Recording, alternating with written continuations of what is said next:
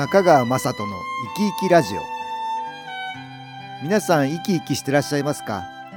この番組では気というものを私中川雅人がいろいろな角度から分かりやすくお話をしてまいります。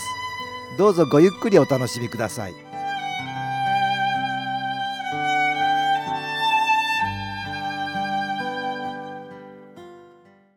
皆さんお元気ですか？株式会社 SS の中川雅人です。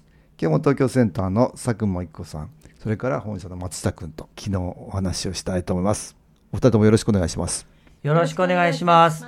今日はね年末もねだいぶ押し迫ってきたということで。年末っていろんな行事がね特別な行事がありますよね。この年末に合わせてあの内観的に自分を見つめてみようっていう話にしたいなと思うんですけどね。よくあの新機構研修講座ではね青山学院大学名誉教授の石井先生のね講義で皆さん受講生が内観しますよね。先生もなんかいろいろご自分の体験を内観的に振り返ってくれますよね。年末っていうのはいろんな人と家族との交流が増えたりねいろんな思い出もね多いんじゃないかと思うんですよね。なのでこの時期にね、えそういう家族に対する自分ちょっと振り返ってみるっていうポイントで、え内観的に自分見てみるっていう時間にしますかね。どうでしょうね。内観まさくん内観とは、身近な人に対する自分を3つの質問で客観的に見つめ直す自己発見の方法です。自分目線で思い出すのではなく、その人にしてもらったこと、して返したこと、迷惑をかけたことというのを裁判の事実確認のように細かく調べていきます。うんしてもらったことして返したこと迷惑かけたことこの3つだねはい。それのポイントでこう自分見つめ直すということだよね。だ年末って言えば、まあ、クリスマスもあれば大晦日年末年始のいろんな行事があるよね。家族だけのねいろんな行事があるからちょっと思い出もあるんじゃないかなと思うんですよね。どうでしょそうですね。あの、私、年末年始、ずっと受験勉強に明け暮れていたっていう年があって、うはいはいはいはいはい。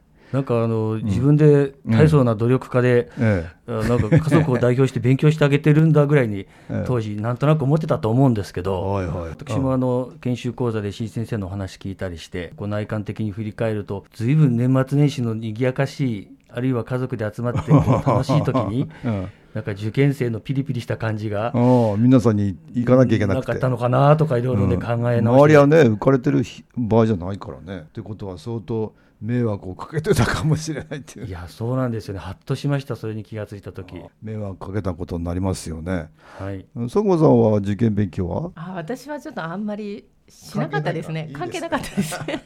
ただだけど何かしてもらしてもらってることあるでしょ、そうですね。ん。私はあの田舎にいたので、お餅つきをね、毎年してました。はい、おばあさんに餅の返しを教えてもらったりとかおじいさんに餅つきの方法を教えてもらったりとかとても楽しいイベントでしたね。でこれもなんかしてもらってるのは当たり前な気もしてますけど。確かに。あのでも じゅ前準備とかね後片付けとか、やはりおばあさんとかおじいさんに随分してもらってたんだなっていうのは今、よくわかりますね。うん。何かご自分でして返してあげられたことってある？そうですね。今何ができてたんだろうかって思うんですけど、うんでもまあ笑顔でね兄と2人でこう楽しんで一緒におじいさんとおばあさんと餅つきができたっていうのは、ああ参加して楽しんで。はい。そうですね、ん。それは喜びをこう伝えられていたのは良かったのかなって思いますね。たことはい。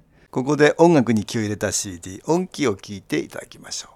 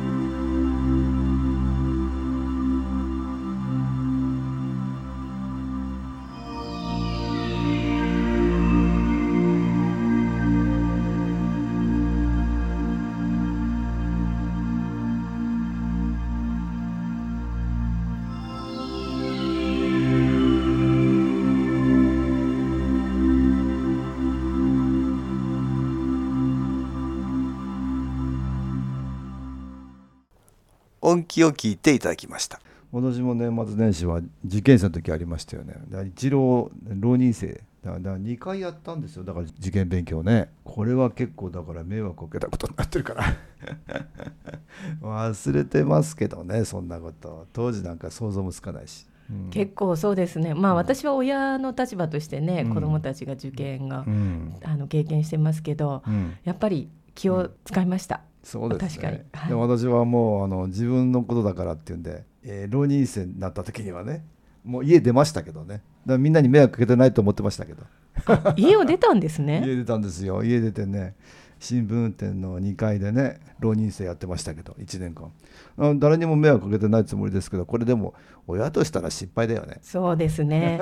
よくあの新機構の会員さんでも遠隔を申し込まれますけど、うんやっぱり親としてはね離れていても心配ってますよ。ね、だから私はね迷惑かけるつもりなかったからってんで出たんですけどこれ相当迷惑かけてますもんね。そういう意味ではね分かりませんね。自分が頑張ってるからねその分だけ他の人にも負担がかかって分かんないんだよね当時は分かってなかったってことはねでもこうやって幅広くこう他の方もね立場を考えて見られるってことは自分の中で大きなポイントになりますよね。どうですか？他にもいろいろ。私はですね、うん、そういうふうにして振り返りますと、うん、もうたくさんありまして、はいはいはいはい、まず年末といえば大掃除ですよね。大掃除はい。あれ子供の頃ほとんど参加してなかったと思います。いや掃除は参加してないね。佐久間さんもどう？私は網戸をね、洗った覚えがすごくあるんですよ。あの田舎なのでも外して冷たい水でこう、うん、あのかけてね、うん、あのおばあちゃんとこやった思い出があって、うん、まあそれをふと思い出しましたね。私も大掃除をやった記憶ないね。そうなんですね。でも私、まあ自分が親になって子供が大きくなってきた時に。うんうん大掃除をね手伝ってくれたんですよ、うん。うんうん、私はすっごい嬉しかったですね。今までこう一人でやってたっていう時期が何年もあったんですけど。ど、皆さんにしていただいた、はい、だんだん分かるようになってくれて、えー、あそれ家族がね、うん、それとっても嬉しいことはね自分がしてあげられたこと何かして返したことってのは結構少なくなっちゃうもんだよね。いやもう全然ね思ってた以上にして返したことってないんだなっていうのをハッとしました。そうだよねしてもらったことはそういう意味じゃねいろいろ思い出せるかな。今大掃除はそうだよね。大掃除の前にクリスマスとかあるけどこれどうだい？はいもうめちゃくちゃ楽しくて、うん、なんかうちの家族はそういうのよくやってくれる家族だったので、うん、今から考えると本当にありがたいなと思うんですけど、はいはいはいはい、なんか楽しい影には、うん、そのツリーを準備したり、うん、プレゼントをね、うん、あの何が欲しいのかなって考えて、考えて買ってくれたり、ね、買ってくれたり、ね、なんかクリスマス用の料理をですね、多分前の日とか、朝から母が仕込んでくれたりと、はいはいはい、随分いろいろしてくれてたんだなっていうのを、ね、あんまり気づかずにいたのをなんかハッとした気がしますね。本当だよね。あのプレゼントだって悩んでか考えて買うでしょ？そうですね。まあ子供が何が好きかなとか、そうだよね、やっぱり考えますよね。そうでしょ、えーねえ。私なんかもらって当たり前だと思ったから。そんなの。大体サンタが持ってくるもんだから親は関係ないと思ったけど。でもこれからですね。会長もお子さんに プレゼントをねあの送る立場になりますね。そういうことになりましたから、えー、ちょっとこれは考えなきゃいけないことになりますよ。サンタクロースは仕事だから勝手に持ってくるんだろうと思ってましたけど、ね、結構大きくなるまで。あと年末年始は実家に帰省するっていう人もねいらっしゃったかと思うんだけど佐久間さんなんかも帰省してたのねそうですね。毎年帰省していましたね。お正月料理とかまあすごく準備してくれて、うん、私は母の家に行ったり祖父母の家に行ったり、うん、父の家に行ったりと3軒回るんですよ。あ回る。回るってことはそこでそれぞれが皆さんいろいろしてくれてそうなんですよ。だからあちこちでなんか ごちそういただいてまして、いや本当になんか贅沢だなっていう お正月でした。それはありがたいことでねしてもらったことがたくさんあってありがたい。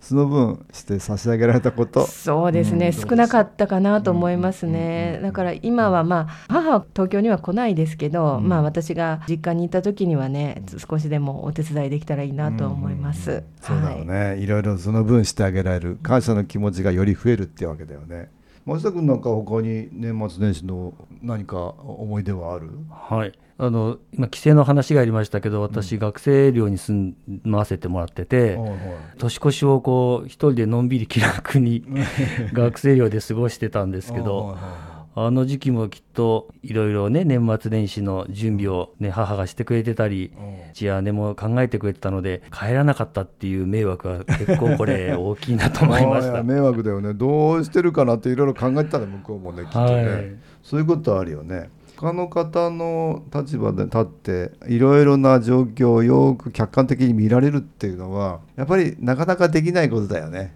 考えようと思わないとまた考えられないし。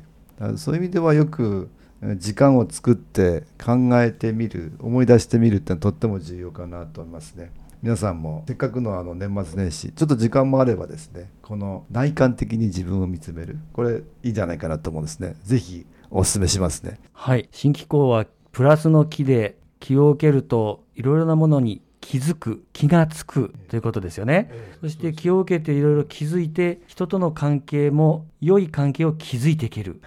なるほど。